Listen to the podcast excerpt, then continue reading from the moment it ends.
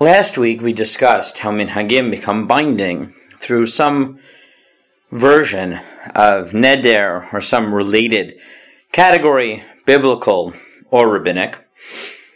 Though we noted that that divided into two categories. There were minhagim, which were accepted by the individual upon himself, and then there were communal minhagim, which were presumed to be even more powerful in certain ways than individual minhagim. However, to fully understand this category, we need to understand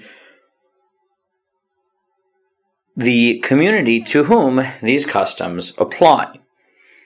While most Jews living in the 21st century usually think about minhagim in terms of their family or the, their Edah, Ashkenazim or Sfardim, this category is in fact relatively new in halachic discussion, and the classic discussion of minhag focuses rather on minhag hamakom, the minhag of the place.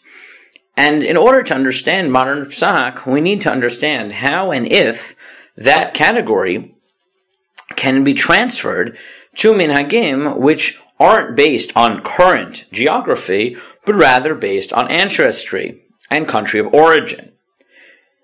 This question begins in the Gemara in Psachim, in the fourth parak.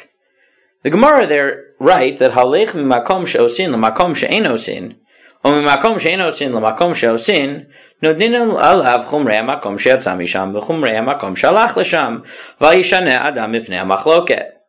One who travels from one place where they have the custom not to work on Erev Pesach to a place where they have the custom to work or vice versa.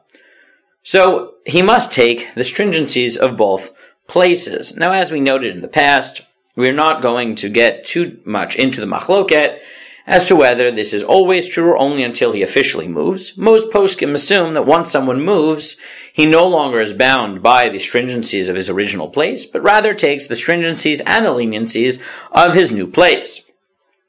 The Gemara on Daf Nun comments on this statement from the Mishnah and writes, "The Bnei Beishan nahug delohavazlan mitzor letzidon b'malei shabbata."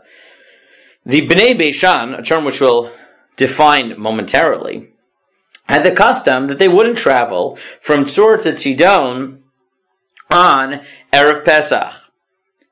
Atu b'nayu kamei Rabbi Yochanan. Amrulo avatein efshar luhu anad lo efshar. They come to Rabbi Yochanan and they say, our fathers were capable, were able to accept this stringency, but we are not. So can we nullify this custom? Amr lahu, Kamar Amr lahu, kvar kiblu avotechem alehem, shne amar, shema bini musar avicha val titosh torat imecha. You cannot uproot this custom, for your fathers have already accepted it upon themselves. And the Pasuk says, Hear, my son, the instruction of your father, and do not forsake the teachings of your mother, which the Gemara takes as the rationale for accepting custom as binding. So here, we begin to see this category of communal minhagim, which are binding. However, the key term here that must be defined is B'nai Beishan. B'nai can mean one of two things. It can either mean child of, and the case here is members of a family of Beishan who are coming to Rabbi Yochanan and asking him, are we bound by our parental minhagim? Or, B'nai Beishan could mean the people from a place the people of Beishan, or Beit Shan, as the poskim assume. If that's the case, then we would have evidence that geographic minhagim are binding, but we would not have a source that parental minhagim are binding. So which is it? Do we have a source here for geographic, city-based minhagim being binding? Or do we have a source for family minhagim being binding? There is one Rishon who seems to say, though it's not 100% clear, but can be interpreted as saying that indeed family minhagim are binding. And therefore, the category that we saw last week of communal minhagim makes sense because not only are communal minhagim binding, but even family minhagim are binding, and community is a concentric circle out from that small circle of family. And this is the Ra'avad in the Katuv Sham. Im kiblu otam Oto al atzmam levad yicholim abanim im lo noagu acharei avihem v'im noagu kfar kiblu v'shuv alav. If the fathers accepted it on themselves alone, so then the sons are not bound as long as they didn't follow it.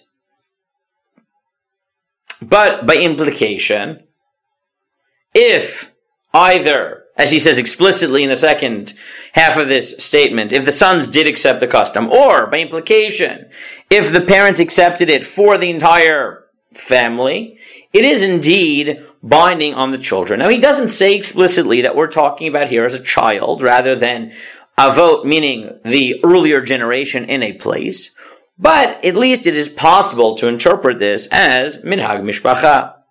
And indeed, this is how the Pri To'ar in Yordei Lamitet rules. Ula olam b'nei Beishan hem b'nei mishpacha. Beishan kipashta. They're from the Beishan family. However, the majority of poskim believe that this is not the case. And they believe that the primary category of binding communal minhagim are minhagei hamakom. They point to the Gemara in Chulin Daf Kufhei that tells the following story, or set of stories. Amar Ukva, Anala Chala Bar Chamra Abba. Mar Ukva said that I am as vinegar compared to wine when compared to my father.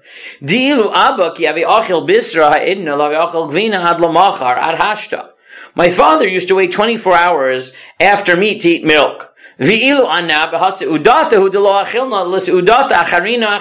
I will simply eat them in separate meals. For now, we cannot get into the question of waiting between meat and milk, but suffice to say he did not wait 24 hours like his father. Amr Shmuel.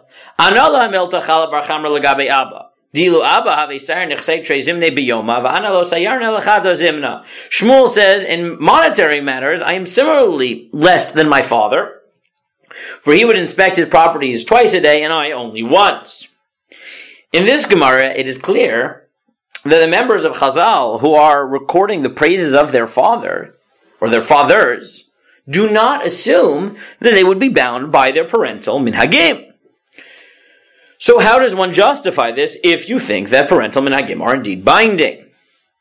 So, theoretically, one could have argued, as we already saw in the Ra'avad, that even a minhag that someone accepts,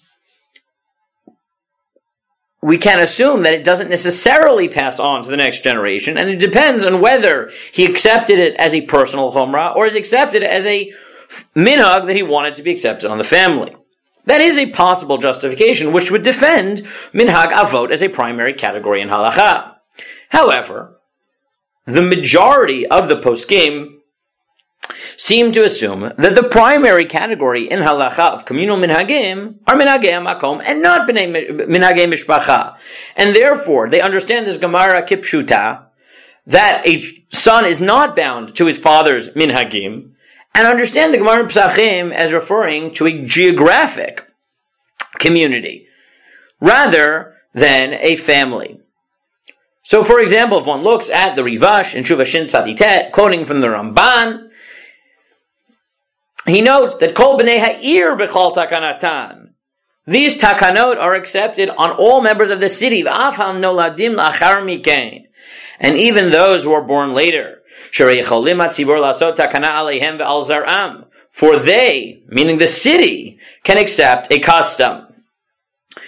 The Katava Ramban Zal Shafil Dvarim Shaloki Blolam Benir Baskamal Shanagu Kain Meatzmam. The Ramban clarified that this is not just a case of a formal acceptance, but even simply that they simply practiced La'asok Geder Usiag LaTorah, as we discussed last week, to protect the Torah. Ava Banim Chayavin Linhog Ba'oto Geder. Ela Vadai B'nei Ha'ir Yecholin L'Taken Alehem V'Ladorot Habaim. The Chavot Yair is even clearer in Shuvah Kuv Chavav, and is quoted Lahalachan the Pitchei Teshuvah. Vinir Elif Yoni Adati. Divadai Kra Dishma b'ni Musar Avicha Hu Asmachta Malma. First of all, the pasuk is merely an Asmachta. And then he continues, Uma dihichmir Rabbi Yochanan al b'nei Beishan, hu mitzad hamakom. The binding category is geographic. The binding category is not parental, and Bnei Beishan were not the children of a person named Beishan, but rather the people of Beit Sha'an. And therefore, the primary category of minhag is minhag hamakom. Now, before we return to the question of if this is the case, how do we get to minhag edah? Several points must be made. As we noted last week, these minhagim, minhag of a person, minhag of a makom, or perhaps a family, their power is derived from some version of Bal Yachel, from some version of a neder, of a commitment, of a vow.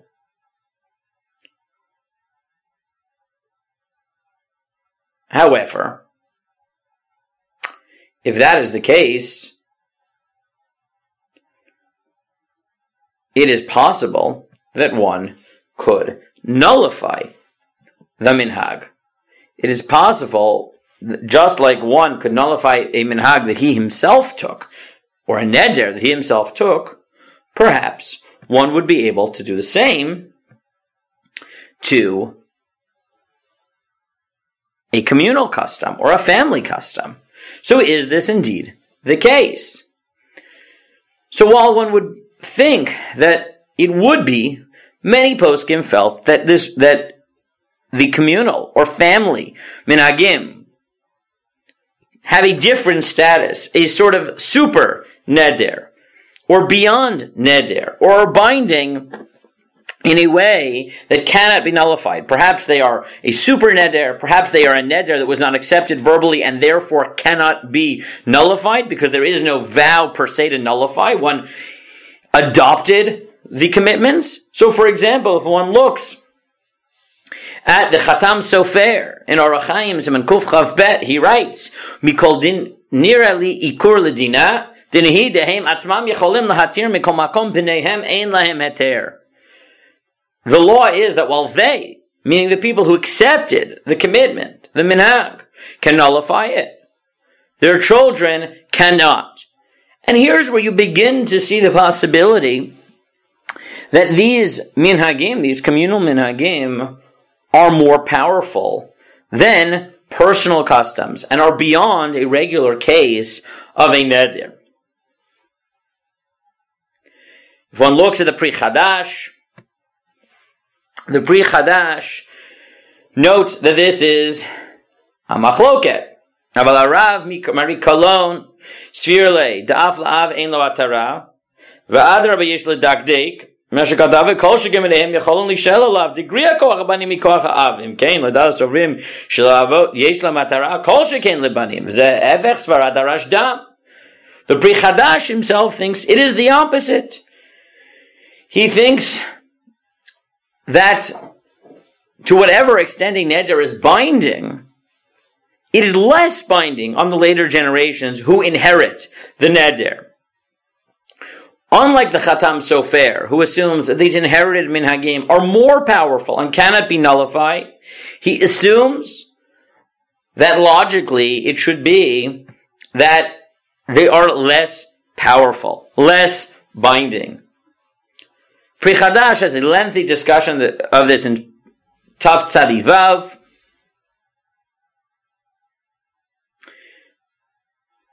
And he cites many positions. He, write, he cites the position of the Maharashdam in Yoreh De'ah, Siman Mem, where he writes, Al dvarim amutarim legamre, bahem isur devi ki isur chadash, he says, perhaps we can distinguish. There are indeed those minhagim which are purely midin neder. Those are ones where you know that there is no prohibition at all.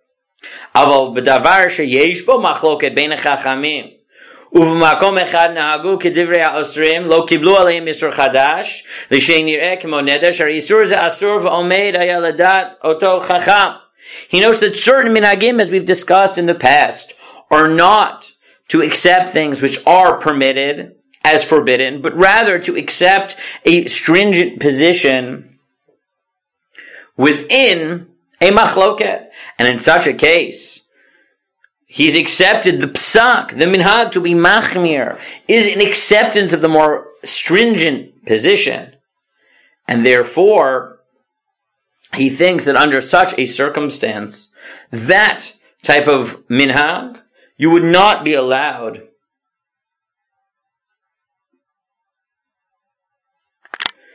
uh, it would not be allowed to simply nullify it, and it's not really a neder. However, the way that one would permit it is simply by having a posek, because as we noted, that type of model, that quasi Mara d'Atra model, is not a real Mara d'Atra model, and therefore if one has a posek, while that type of neder may not be a mere neder, which is subject to hatara in a normal way, because it's not exactly a neder, uh, it would be permissible to simply receive a new psak.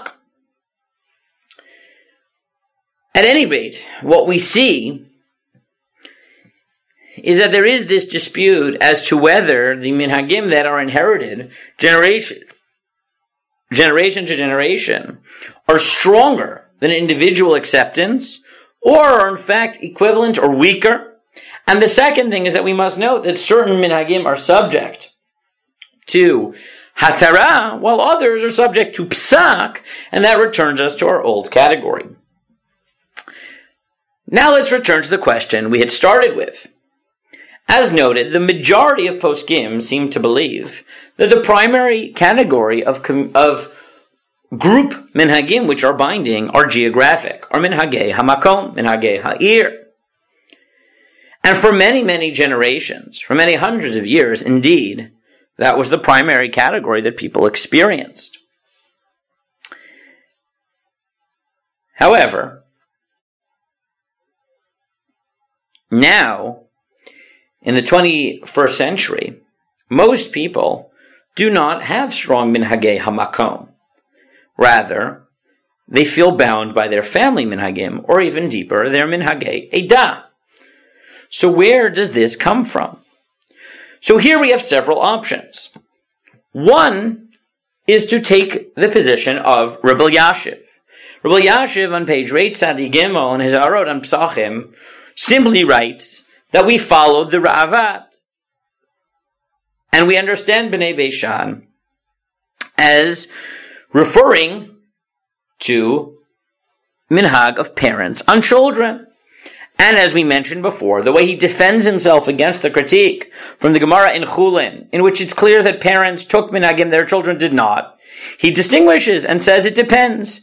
A parent has the right to accept a custom only on himself, in which case it's binding on him and not his children. Or he has the right to accept a minhag on himself and his children. And if he does, then it is binding. And therefore, we indeed have a source from the Gemara that supports minhag avot, and then one can easily understand that minhagei Eda, Ashkenaz, and Sfarad are intense expansions of that category because it's not just your family, but it is your entire group, your entire ancestry, and you are bound to their customs. So Yasha writes, "V'gam yachid shekibel atzvon agat tov, a mechayev et zaro, dachtiv al titosh torani mecha." Ella shekol echan ino tzarich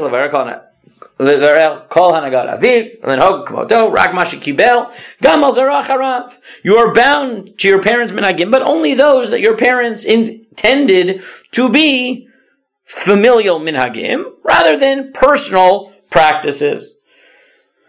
So again, according to Rabbi Yashiv, we indeed have in the primary sources indication that family minhagim are binding, And if that's the case, then it is easy to understand how we shifted from minhagim makom to minhagim edad as the primary category in the Gemara was in fact minhagim makom, which are then expanded. However, what about other poskim? What about poskim such as Rav Yosef, Moshe Feinstein, who in several chuvot do indicate that perhaps parental minhagim are not binding. See, for example, Yechaveh Da'at Aleph Yud Bet, Yabia Omer, Chelik Gimel Yerodeh Simen Yud Aleph, the Rav Pe'alim Yerodeh Chav Gimel, Igrot Moshe, Chelik Gimel Yerodeh Tshuva Samach Dalit. If familial minhagim are not binding, so then, one, is there any value to familial minhagim? And two, what is the category by which we bind people to minagei eda?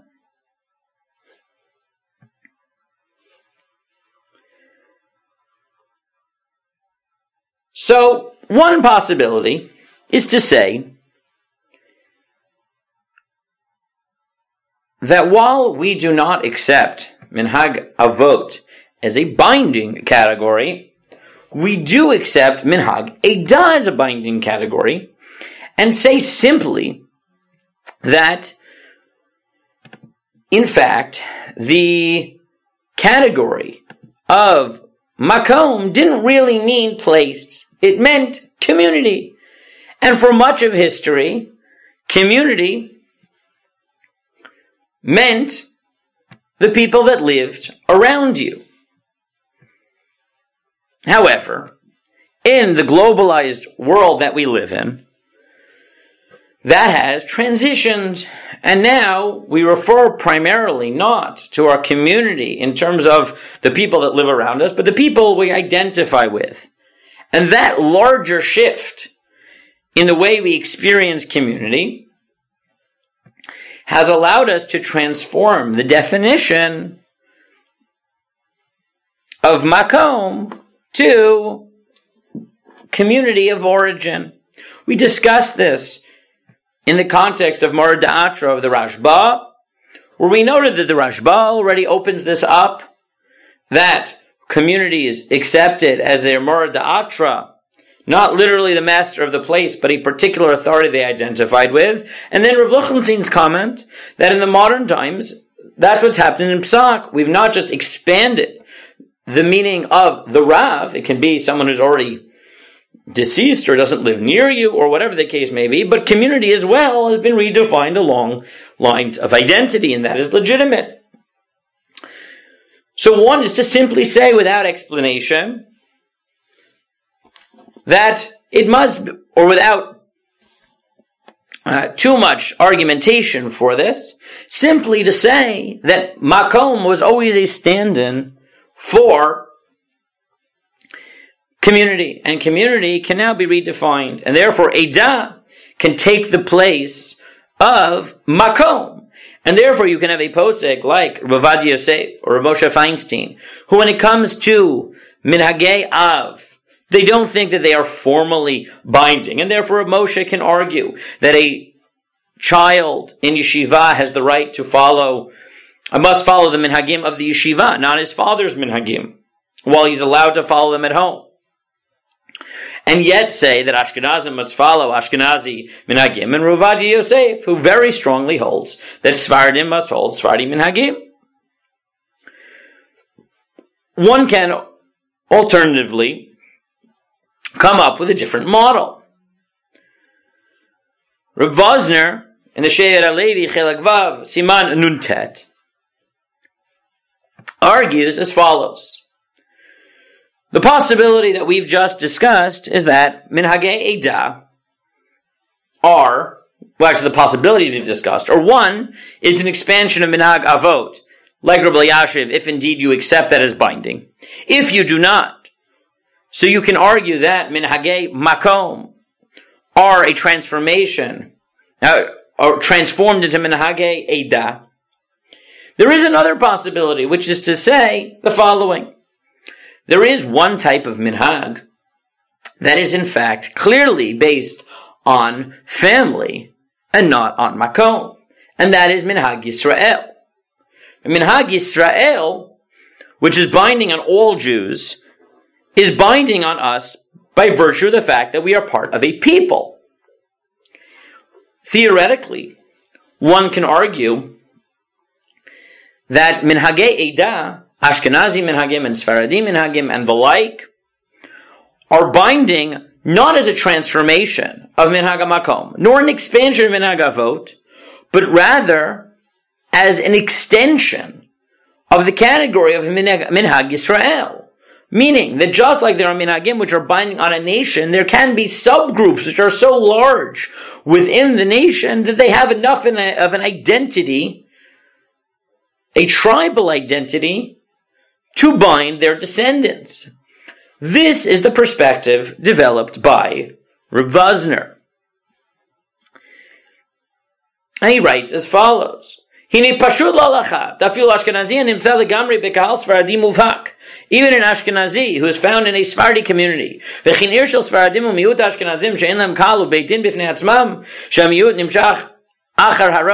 Etc.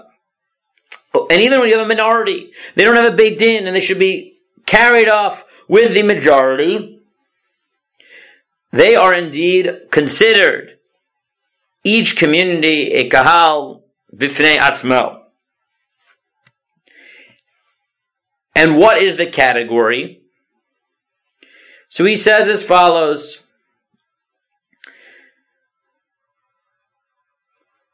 He says that the category is what we would call minhagei shevet. Davar shekibel al atzmo shevet shalem b'chal Yisrael kamo minhagei asfaradim v'achraotehem v'mnei shem svaradim ונמשכו אחר, אחר רבותיהם, זה כמה מאות בשנה, וכן ההכרעות של אשכנזים כרמה, שזה דבר נמשך לדורות עולם מכמה מאות שנה, בזה נראה דלא צריך קבלה משגדיל דשורש שבטו ממילא מחייב לנהוג כאבותיו. The category we are dealing with here is essentially minhag hashevet, a category that, as I would argue, is essentially a microcosm of Minhag Yisrael. And therefore, we have now to defend the current perspective that most poskim assume that minhagei eda are binding. Possibility one is to assume that this indicates Yashav that we indeed think minhagei mishpacha are binding. Possibility two is that this is a transformation of minhag makom. Possibility three is that this is a new category called Minhag Hashevet. Possibility four, however, is that in fact this is a mistake. And perhaps indeed we are not bound by Minhage Eda. In an article written many years ago by Rabbi Lamm, Rabbi Lamm noted that he was not, in fact, convinced that in this world in which Ashkenazim and Sephardim live together, that they continue to be bound by the minhagim of their ancestors. He then goes on to suggest model five, possibility five. But again, he notes it as a theoretical possibility, one that he endorses, but before that, he does note the possibility that in fact, Minhag Makom is the primary category, and therefore Minhag Eda are not binding, similar to Minhag Avot. However, the category that he suggests is based on the sugyot in the first paragraph of Abatra. In this first paragraph of Avacha, the Gemara introduces the possibility that there can be minhagim of guilds, of certain groups of businessmen, that accept practice, practices and accept it upon all the professionals in that city. Based on this, Rabbi Lamm suggests that perhaps the modern notion of minhagei eda is in fact not binding fundamentally, but we're accepted voluntarily by the fact that we treat ourselves as Ashkenazim and Sfardim. And therefore, once we do that, it becomes binding because of our acceptance. But that acceptance itself was indeed voluntary. So again, to summarize, last week we noted that minhagim can be binding both at the personal and the communal level. However, what is the community that we're speaking about? The classic category, according to most poskim, was geographic. So how then is it now that the primary categories that people relate to are minhage, eda, and perhaps family minhagim? So we noted that we have several possibilities. One is to follow the Ra'avad, the Pritoa, Rav Elyashiv, and to deny the assumption that I started with, and say that in fact family minhagim are the primary category. They are binding, and for sure minhagei da, which are more expansive, are binding. Possibility two is to say that minhagei avot are not binding. However, minhagei eda are binding, as they are a transformation of minhag makom. Possibility three is to say that there's a new category called minhag shevet of very large groups of people that in fact, similar to minhag Israel, can bind their descendants even if personal minhagei av cannot be binding or are not necessarily binding. Possibility four is that in fact minhagei are not binding, which again, while a theoretical possibility does not seem to have been fully endorsed by poskim, Possibility five from Rabbi Lamm is the possibility that in theory it should not have been binding, but since we have voluntarily accepted it and we identify with our communities, the minhagim are binding because of that. At this point, I would just like to note that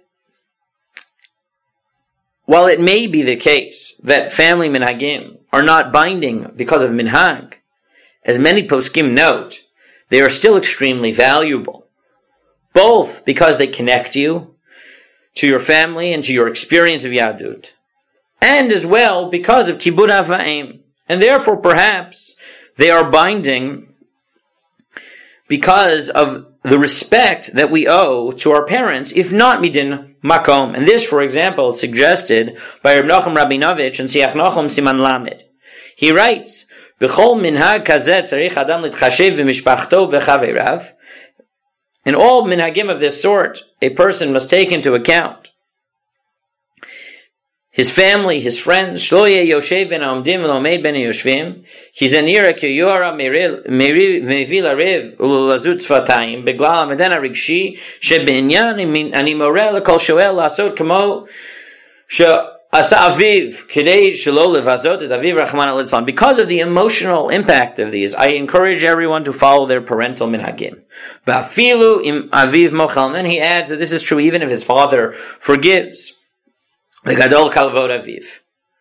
And therefore, while some poskim may not be as strong as Rabinovich about this, the notion that even if indeed we would conclude that minhagei avot are not binding based on the strict categories of minhag, that there is some value of kibbud avaim or similar values or emotional connection, all of these would point in the direction that even family minhagim, while they may not be minded, should not be discarded lightly because there clearly is value um, e- even if the exact source is unclear.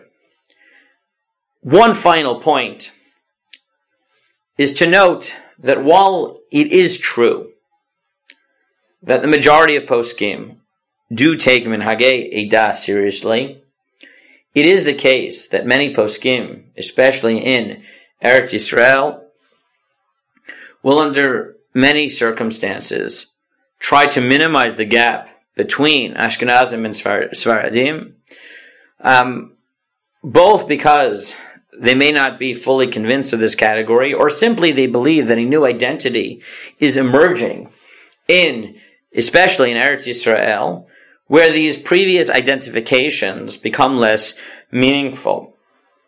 And I am not sure exactly what directions this will take in the future, but it is clear that there are certain poskim who are beginning to blur the lines between Ashkenazim and Sfardim, and in the community, individuals are practicing in, in this way, and it is possible that this type of halachic position will emerge more strongly in the coming years, while at the moment the majority of poskim are not willing to disregard this notion of menaga ida, it could be that as the community becomes further integrated